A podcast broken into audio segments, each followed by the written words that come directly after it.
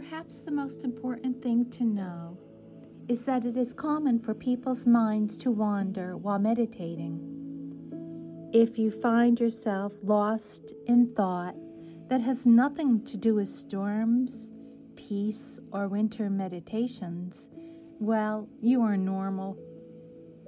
Meditation is a skill that takes practice, and most brains have years and years of practicing, constantly leaping from one thought to the next, not staying in one thought or sitting with it for a while.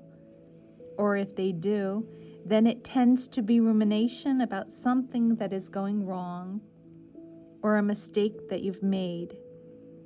Meditation is kind of like rumination and that you are dwelling on and exploring just one thing or idea, but in a light and imaginative way rather than a heavy and exhausting kind of way.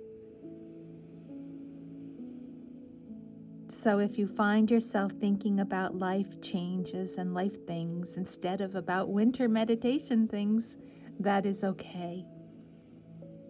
When you notice yourself doing it, just acknowledge that your mind has wandered and bring your thoughts back to the meditation at hand.